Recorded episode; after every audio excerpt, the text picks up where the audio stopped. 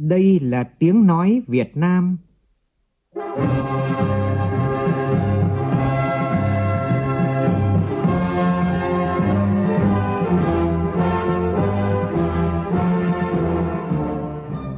là tiếng nói Việt Nam,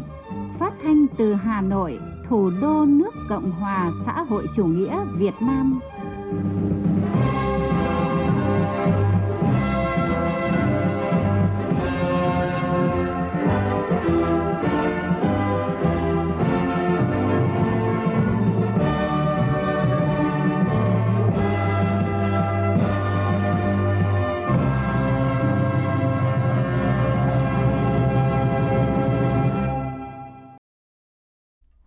Kính chào quý vị và các bạn.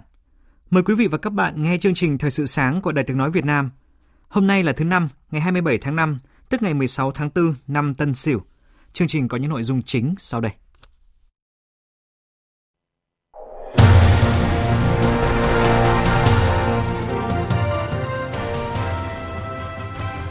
Phiên họp thứ 56 của Ủy ban Thường vụ Quốc hội khóa 14 khai mạc sáng nay tại Hà Nội.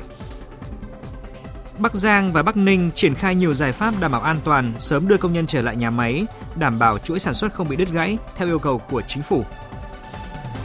Tổng Liên đoàn Lao động Việt Nam đề nghị chính phủ sử dụng kinh phí từ gói 62.000 tỷ đồng để hỗ trợ lao động bị ảnh hưởng bởi dịch Covid-19. Việt Nam không chỉ có thí sinh đạt điểm cao nhất Olympic vật lý châu Á Thái Bình Dương mà còn có cả đội tuyển quốc gia tham gia Olympic tin học châu Á Thái Bình Dương năm nay đều đạt huy chương. Trong phần tin thế giới, nhiều khả năng Tổng thống Pháp Emmanuel Macron sẽ chính thức đưa ra lời xin lỗi với Rwanda vì sự phản ứng chậm trễ trong sự kiện diệt chủng năm 1994 tại quốc gia Đông Phi này. Ba Lan và Séc thông qua các biện pháp trừng phạt đối với Belarus sau vụ việc liên quan đến hãng hàng không Ryanair.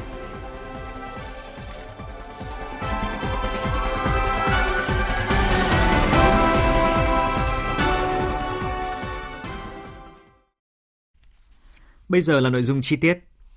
Sáng nay, Ủy ban Thường vụ Quốc hội khóa 14 sẽ tổ chức phiên họp thứ 56 dưới sự chủ trì của Chủ tịch Quốc hội Vương Đình Huệ. Nội dung quan trọng nhất tại phiên họp này đó là Hội đồng bầu cử quốc gia sẽ báo cáo sơ bộ về kết quả bầu cử đại biểu Quốc hội khóa 15 và đại biểu Hội đồng nhân dân các cấp nhiệm kỳ 2021-2026. Tin của phóng viên Kim Thanh.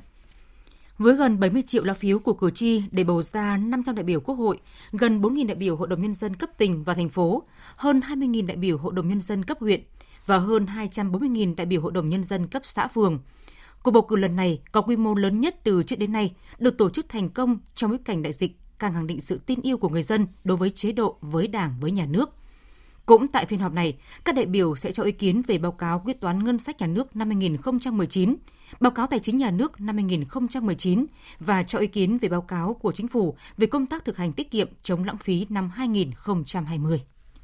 Tối qua, tại nhà Quốc hội, đoàn đại biểu Quốc hội Việt Nam do Ủy viên Bộ Chính trị, Phó Chủ tịch Thường trực Quốc hội Trần Thanh Mẫn làm trưởng đoàn đã dự khai mạc Đại hội đồng Liên minh Nghị viện Thế giới, gọi tắt là IPU, lần thứ 142 với hình thức trực tuyến, tham gia phiên thảo luận toàn thể với chủ đề vượt qua đại dịch hôm nay và xây dựng một tương lai tốt đẹp hơn, vai trò của các nghị viện.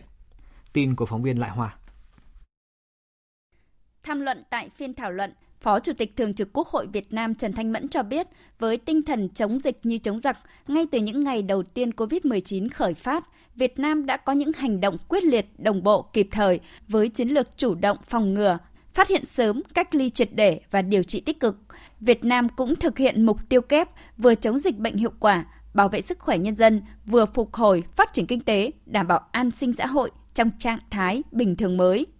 Trong cuộc chiến với dịch bệnh, Quốc hội Việt Nam đã đồng hành cùng chính phủ, kịp thời phân bổ ngân sách ứng phó với dịch bệnh, ban hành các biện pháp chính sách hỗ trợ người dân, doanh nghiệp trước tác động của đại dịch, đồng thời chia sẻ kinh nghiệm ứng phó dịch bệnh tại các diễn đàn đa phương, liên nghị viện, cũng như có các hành động thiết thực thể hiện tinh thần đoàn kết với nghị viện các nước như tặng khẩu trang, vật tư y tế.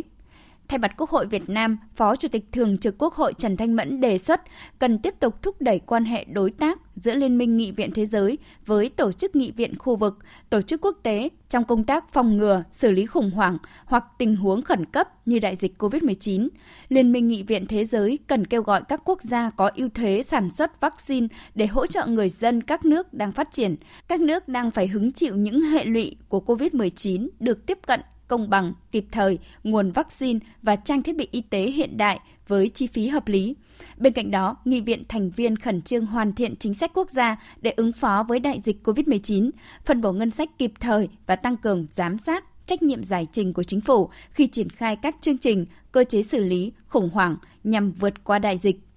đoàn đại biểu Quốc hội Việt Nam cũng đề nghị Tổ chức Y tế Thế giới cùng các nước thúc đẩy quan hệ đối tác, hợp tác chuyển giao công nghệ sản xuất vaccine và đào tạo, nâng cao năng lực ứng phó với COVID-19.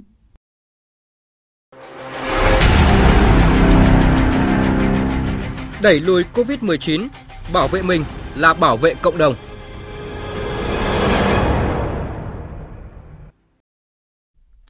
Thưa quý thính giả,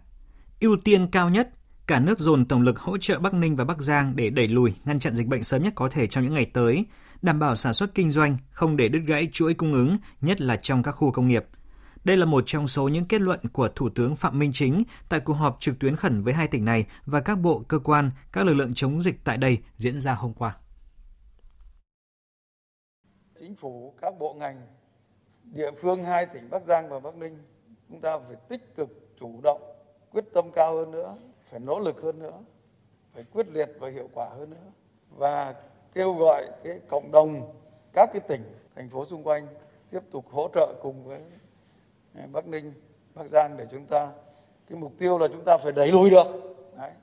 và phải ngăn chặn được trong những ngày tới đây sớm nhất có thể. Cái mục tiêu thứ hai là đặt cái sức khỏe của cộng đồng của người dân ở hai cái tỉnh này là trên hết là trước hết cái thứ ba là vẫn phải đảm bảo cái sản xuất kinh doanh để cho không bị đứt gãy cái chuỗi cung ứng chung trong sản xuất kinh doanh này và đặc biệt là các cái khu công nghiệp này. Thực hiện yêu cầu của chính phủ không để đứt gãy chuỗi cung ứng, Ủy ban nhân dân tỉnh Bắc Giang vừa ban hành kế hoạch hỏa tốc về kế hoạch tổ chức lại hoạt động sản xuất của 8 doanh nghiệp trong các khu công nghiệp đó là Đình Chám, Quang Châu, Song Khê Nội Hoàng và Vân Trung. Tin cho biết. Chính quyền tỉnh Bắc Giang yêu cầu các doanh nghiệp trước khi quay trở lại hoạt động phải được ra soát, kiểm tra, đánh giá, bảo đảm điều kiện an toàn phòng chống dịch COVID-19 trong sản xuất và được hướng dẫn đầy đủ các quy định, biện pháp bảo đảm an toàn trong điều kiện vừa sản xuất vừa phòng chống dịch COVID-19. Các doanh nghiệp khi hoạt động trở lại chỉ sử dụng người lao động đã được cơ quan y tế và chính quyền địa phương nơi thường trú hoặc tạm trú xác nhận đã được kiểm soát nguy cơ lây nhiễm dịch từ ngày 9 tháng 5 trở lại đây và có hai lần xét nghiệm PCR kết quả âm tính kể từ ngày 9 tháng 5 trở lại đây trong đó lần gần nhất trước khi quay trở lại làm việc tại doanh nghiệp một ngày. Nơi lưu trú cho người lao động được bố trí tại doanh nghiệp hoặc ký túc xá riêng biệt. Người lao động ngoài nơi làm việc và nơi lưu trú tập trung không được tiếp xúc cộng đồng. Ngoài ra, phải thực hiện xét nghiệm tầm soát COVID-19 đối với toàn bộ người lao động mỗi lần cách nhau 7 ngày trong tháng đầu tiên. Còn tại Bắc Ninh, Ủy ban nhân dân tỉnh này đã làm việc với các doanh nghiệp lớn trên địa bàn nhằm triển khai bố trí cho công nhân lưu trú làm việc tại nhà máy từ 0 giờ ngày 2 tháng 6 tới đây. Theo Phó Chủ tịch Thường trực Ủy ban Nhân dân tỉnh Bắc Ninh Vương Quốc Tuấn, việc này góp phần bảo vệ nhà máy, công nhân, duy trì sản xuất, qua đó góp phần thực hiện mục tiêu kép của chính phủ vừa phát triển kinh tế vừa phòng chống dịch bệnh COVID-19 và triển khai kế hoạch sản xuất của nhà máy, cơ sở sản xuất, đặc biệt là trong các khu công nghiệp khi có dịch xảy ra trên diện rộng – Tỉnh Bắc Ninh hiện giao Ban Quản lý các khu công nghiệp tỉnh Bắc Ninh chủ trì phối hợp với Sở Y tế, Công an tỉnh và các sở ngành có liên quan, yêu cầu các doanh nghiệp trong các khu công nghiệp chuẩn bị điều kiện để triển khai bố trí người lao động ăn ở làm việc trong khu vực nhà máy không đi ra ngoài. Chỉ những người có kết quả xét nghiệm RT, PCR âm tính trong vòng 72 tiếng được đến làm việc tại nhà máy. Cùng với đó phải cam kết ở lại nhà máy không được ra ngoài nếu không có sự đồng ý của ban quản lý các khu công nghiệp hoặc các cơ quan giám sát Định kỳ mỗi tuần, doanh nghiệp xét nghiệm cho tối thiểu 10% số công nhân viên ở lại nhà máy. Và để sẵn sàng đối phó với những diễn biến khó lường của dịch bệnh, tối qua, Ủy ban nhân dân tỉnh Bắc Ninh đã ra quyết định thành lập thêm hai bệnh viện giã chiến số 3 và số 4 để tiếp nhận điều trị cách ly bệnh nhân COVID-19 với quy mô 700 giường bệnh. Theo đó, bệnh viện giã chiến số 3 đặt tại Trung tâm Y tế huyện Thuận Thành, xã Gia Đông, huyện Thuận Thành với quy mô 200 giường bệnh. Bệnh viện giã chiến số 4 đặt tại Bệnh viện Phổi và Bệnh viện Y học cổ truyền và phục hồi chức năng, phường Vũ Ninh, thành phố Bắc Ninh với quy mô 500 giường bệnh. Cũng trong tối qua, Chủ tịch Ủy ban nhân dân thành phố Hải Phòng có văn bản yêu cầu từ 6 giờ sáng nay tạm dừng hoạt động đối với các công viên vườn hoa, các hoạt động thể thao trong nhà và ngoài trời tại thành phố cho đến khi có chỉ đạo mới. Như vậy là sau một ngày cho phép công viên vườn hoa mở cửa trở lại, Ủy ban nhân dân thành phố Hải Phòng yêu cầu tạm dừng hoạt động này tại các địa điểm vừa nêu. Và thưa quý vị, bản tin của Bộ Y tế sáng nay cho biết tính từ 18 giờ chiều qua đến 6 giờ sáng nay thì nước ta có 25 ca mắc mới, trong đó có một ca cách ly ngay sau khi nhập cảnh tại Hà Nội. 24 ca còn lại ghi nhận trong nước, trong đó tại Bắc Giang thì có 23 ca và Lạng Sơn có 1 ca. Thưa quý vị, Thủ tướng Chính phủ Phạm Minh Chính vừa chỉ đạo cần đổi mới cách tiếp cận công nghệ trong việc phòng chống dịch COVID-19. Theo đó, các ứng dụng đã được Bộ Thông tin và Truyền thông giao các doanh nghiệp công nghệ trong nước phát triển trong thời gian qua sẽ trở thành những công cụ bắt buộc phải cài trên điện thoại thông minh của người dùng đến khi những nơi tập trung đông người, góp phần phát hiện à, tiếp xúc gần, hạn chế việc phải cách ly và truy vết nhiều F1, F2 như hiện nay để đẩy mạnh phòng chống dịch COVID-19. Và tới đây, Bộ Y tế sẽ ban hành văn bản quy định về việc bắt buộc cài đặt các ứng dụng để phòng chống dịch COVID-19. Thông tin của phóng viên Mai Hạnh.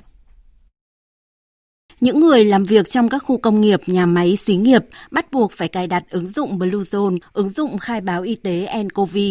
Tại các địa điểm công cộng, các cơ quan công sở cần phải quét mã QR code để có thể tập hợp dữ liệu số trên hệ thống ghi nhận việc đến hoặc đi tại các địa điểm công cộng. Ngoài ra, bất cứ ai khi đến các nơi tụ tập đông người cần cài đặt ứng dụng Bluezone để có thể phát hiện tiếp xúc gần với những người nhiễm COVID-19 đã có số liệu lưu trên hệ thống. Việc bắt buộc này cũng đòi hỏi ý thức của cộng đồng không chỉ cài đặt ứng dụng và thiết bị di động mà phải bật các kết nối để ứng dụng có thể hoạt động. Ví dụ, ứng dụng Bluezone sẽ chỉ hiệu quả nếu cộng đồng cài đặt và thường xuyên để thiết bị ở chế độ Bluetooth bật liên tục. Ông Nguyễn Huy Dũng, Thứ trưởng Bộ Thông tin và Truyền thông nhấn mạnh. Chúng tôi luôn tin rằng ấy là những cái vấn đề của toàn dân thì phải có cái sự chung tay của toàn dân để giải quyết ứng dụng này là ứng dụng để cung cấp cho mọi người một cái phương án để mình quan tâm đến cái sức khỏe của mình mình quan tâm đến vấn đề chung, lợi ích chung của cộng đồng, thì mình có một cái kênh giao tiếp hiệu quả. Và tất cả những cái thông tin đấy thì sẽ được giữ, chỉ được truy cập và được biết bởi cơ quan chức năng.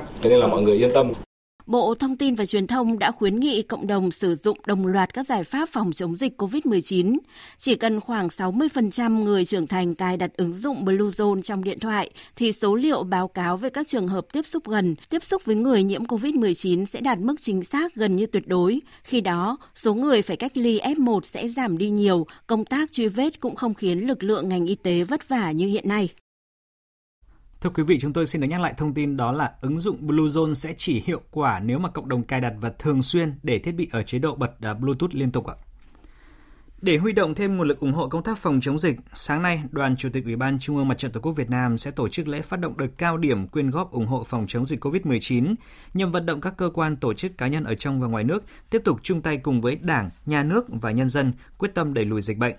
Lễ phát động được uh, thực hiện trực tuyến đến 63 tỉnh thành phố trong cả nước. Phóng viên Lại Hòa thông tin.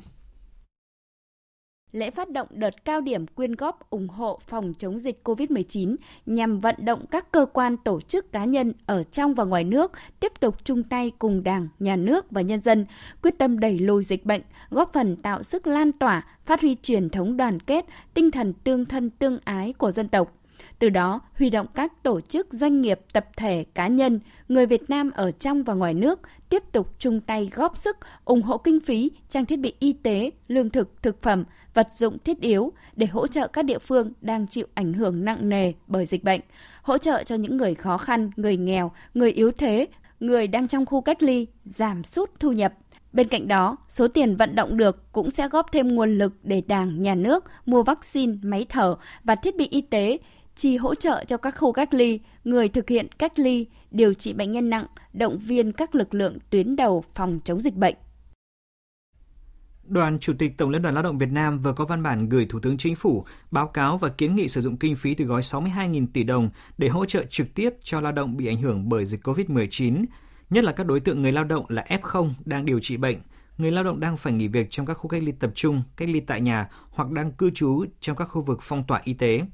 Nội dung hỗ trợ có thể là tiền lương ngừng việc hoặc là miễn phí tiền ăn, tiền sinh hoạt, chi phí xét nghiệm và test nhanh COVID-19 mà người lao động phải trả theo nghị quyết số 16 của chính phủ về chi phí cách ly y tế, khám chữa bệnh và một số chế độ đặc thù trong phòng chống dịch COVID-19. Thưa quý vị, à, cùng với dịch COVID-19 lây lan trên người thì bệnh à, viêm da nổi cục trên châu bò mới xâm nhiễm vào Việt Nam từ tháng 10 năm ngoái, song hiện đang lây lan rất nhanh. Và ngay trong sáng nay, tại Hà Nội, Bộ Nông nghiệp và Phát triển Nông thôn sẽ tổ chức hội nghị trực tuyến về phòng chống dịch bệnh viêm da nổi cục trên châu bò. Phóng viên Minh Long thông tin.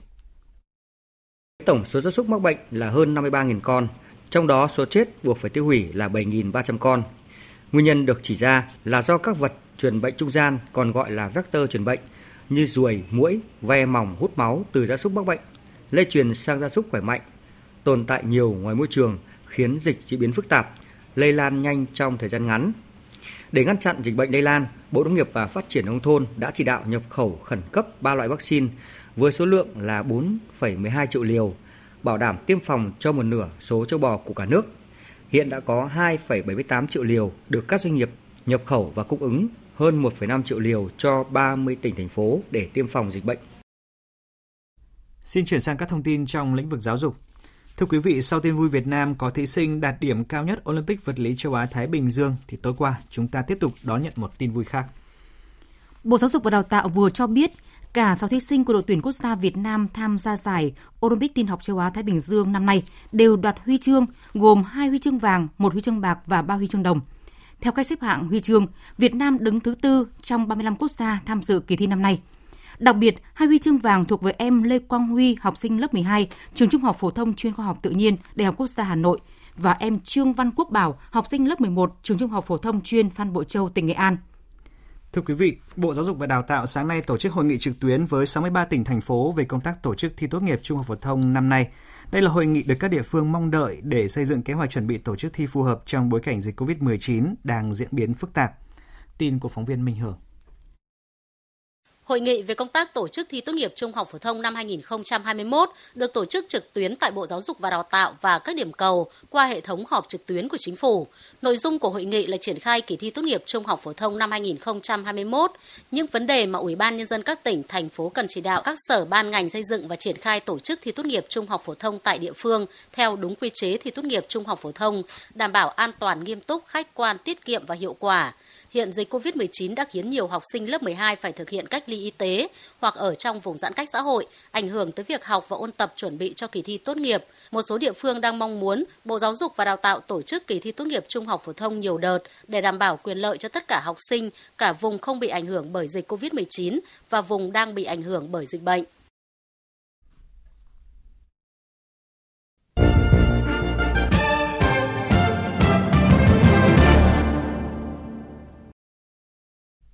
Xin chuyển sang phần tin quốc tế. Hôm qua theo giờ New York, phái đoàn Việt Nam tại Liên Hợp Quốc đã cùng với phái đoàn Niger, Costa Rica, Bỉ, Thụy Sĩ, chương trình môi trường của Liên Hợp Quốc và tổ chức PAX tổ chức cuộc thảo luận trực tuyến với chủ đề Bảo vệ môi trường trong xung đột vũ trang là bảo vệ thường dân. Sự kiện này nằm trong khuôn khổ tuần lễ Liên Hợp Quốc về bảo vệ thường dân trong xung đột vũ trang năm 2021. Đây là lần thứ hai Việt Nam đồng tổ chức sự kiện bên lề về cùng chủ đề – Tham dự cuộc thảo luận có hơn 100 đại diện của các nước thành viên của Hội đồng Bảo an và Liên Hợp Quốc, các tổ chức về nhân đạo bảo vệ môi trường. Phát biểu khai mạc, Đại sứ Đặng Đình Quý, trưởng phái đoàn Việt Nam tại Liên Hợp Quốc chia sẻ, bảo vệ môi trường là trách nhiệm chung của cộng đồng quốc tế và cho rằng trong xung đột vũ trang, môi trường tự nhiên trở thành nạn nhân, bị tấn công, phá hủy, gây ô nhiễm, tác động tiêu cực đến cuộc sống của người dân, gây ra các hậu quả nhân đạo, sức khỏe công cộng, hậu xung đột, khắc phục tác động môi trường và phục hồi môi trường tự nhiên có thể đóng góp vào tái thiết, giúp cho người dân sớm ổn định cuộc sống, xây dựng hòa bình bền vững. Về tình hình chính biến tại Mali, quân đội nước này hôm nay cho biết hai nhà lãnh đạo của chính phủ lâm thời Mali là Tổng thống Badao và Thủ tướng Mokta Ouane sẽ được thả dần dần. Hai nhà lãnh đạo của chính phủ lâm thời Mali này trước đó đã thông báo từ chức trước nhà hòa giải trung gian. Thông báo được đưa ra trong cuộc họp báo do ông Baba Sise, cố vấn đặc biệt của Phó Tổng thống lâm thời Mali, Đại tá Assimi Goita chủ trì. Ông Sise cho biết các cuộc đàm phán về việc trả tự do cho hai nhà lãnh đạo này và việc thành lập chính phủ mới đang được tiến hành. Và cách đây 3 ngày, quân đội Mali đã bắt giữ hai nhà lãnh đạo của chính phủ lâm thời. Một ngày sau đó, Phó Tổng thống lâm thời Mali Assimi Goita tuyên bố ông đã phế truất Tổng thống và Thủ tướng vì họ vi phạm hiến trương chuyển tiếp do không tham khảo ý kiến ông khi đề cử chính phủ mới.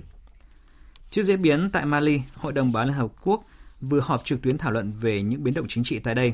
Đặc phái viên đặc biệt của Tổng thư ký Liên Hợp Quốc về Mali, ông Nwassim Warner đã cập nhật tình hình tại cuộc họp. Phát biểu tại cuộc họp, tham tán công sứ Nguyễn Phương Trà, Phó trưởng phái đoàn đại diện thường trực Việt Nam tại Liên Hợp Quốc nêu rõ, Việt Nam theo dõi sát tình hình đang diễn ra tại Mali và bày tỏ quan ngại sâu sắc trước báo cáo về việc bắt giữ Tổng thống, Thủ tướng và các quan chức chính phủ truyền tiếp của nước này.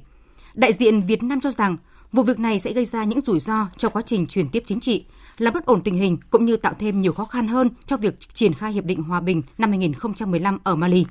Do vậy, Việt Nam hối thúc các bên kiềm chế, giải quyết các khác biệt thông qua đối thoại, tham vấn và thiết lập lại trật tự hiến pháp. Cùng các thành viên Hội đồng Bảo an khác, Việt Nam kêu gọi việc đảm bảo an toàn và trả tự do cho các lãnh đạo, quan chức của chính phủ truyền tiếp và hy vọng các bên sớm nối lại tiến trình chuyển đổi vì lợi ích lâu dài của người dân Mali. Đại diện Việt Nam khẳng định ủng hộ các nỗ lực hòa giải của cộng đồng quốc tế, trong đó có Hội đồng Kinh tế Tây Phi và Sahel, và ủng hộ các nỗ lực của phái bộ Liên Hợp Quốc tại Mali trong thực hiện các nhiệm vụ của mình tại Mali. Đại diện Việt Nam kêu gọi cộng đồng quốc tế tiếp tục hỗ trợ người dân Mali, trong đó bao gồm việc giải quyết các thách thức nhân đạo. Chuyển sang các tin đáng chú ý khác. Tổng thống Pháp Emmanuel Macron hôm qua đã lên đường thực hiện chuyến thăm lịch sử đến Rwanda, quốc gia ở Đông Phi, từng diễn ra cuộc diệt chủng lớn vào năm 1994, sự kiện mà nước Pháp bị cáo buộc là phải gánh vác trách nhiệm nặng nề. Phóng viên Quang Dũng, thường trú Đại tiếng nói Việt Nam tại Pháp, đưa tin. Chuyến đi này của ông Emmanuel Macron được đặc biệt mong đợi bởi diễn ra chỉ 2 tháng sau khi nước Pháp công bố bản báo cáo chính thức về sự kiện diệt chủng tại Rwanda 27 năm trước, trong đó thừa nhận vai trò và trách nhiệm nặng nề của nước Pháp.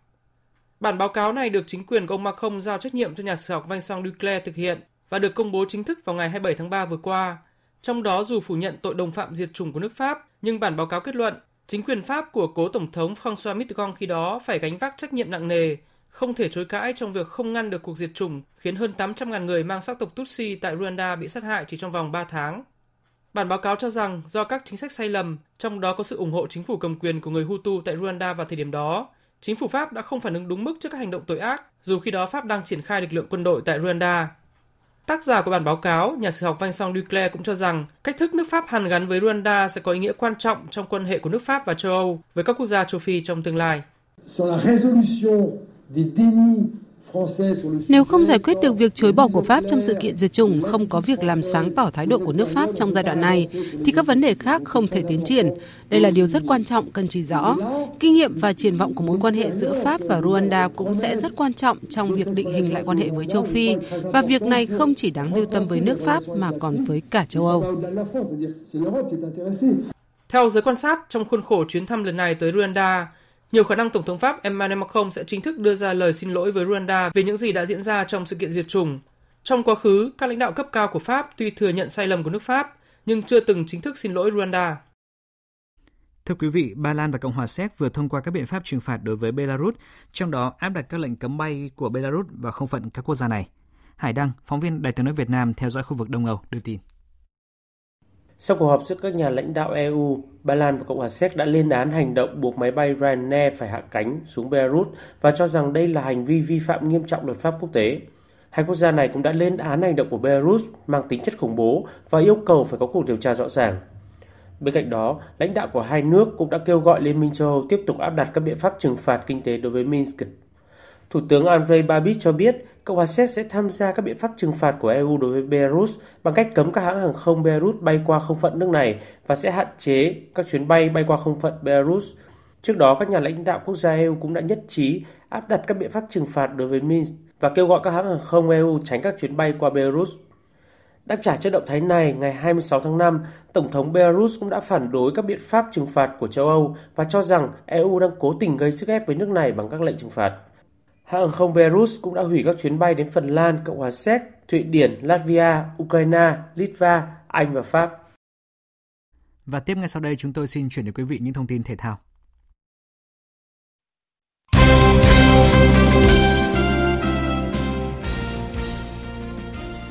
Trận chung kết Europa League giữa Manchester United và Villarreal vừa kết thúc với phần thắng nghiêng về Villarreal trong loạt sút luân lưu và phải đến loạt sút thứ 11 thì mới phân định thắng bại. Và trước đó thì trong 90 phút thi đấu, hai đội hòa nhau với tỷ số là một đều. Và với chiến thắng này thì Villarreal giành cả quyền dự Champions League mùa sau.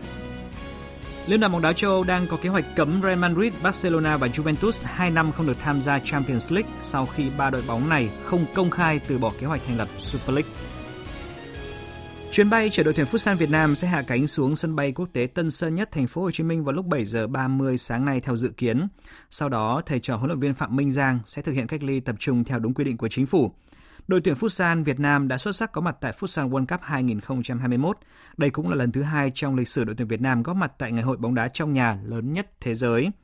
Để động viên kịp thời tinh thần của toàn đội, Liên đoàn bóng đá Việt Nam đã quyết định thưởng nóng 1 tỷ đồng cho toàn bộ cầu thủ cũng như là ban huấn luyện của đội tuyển Futsal Việt Nam với chiến tích ấn tượng này.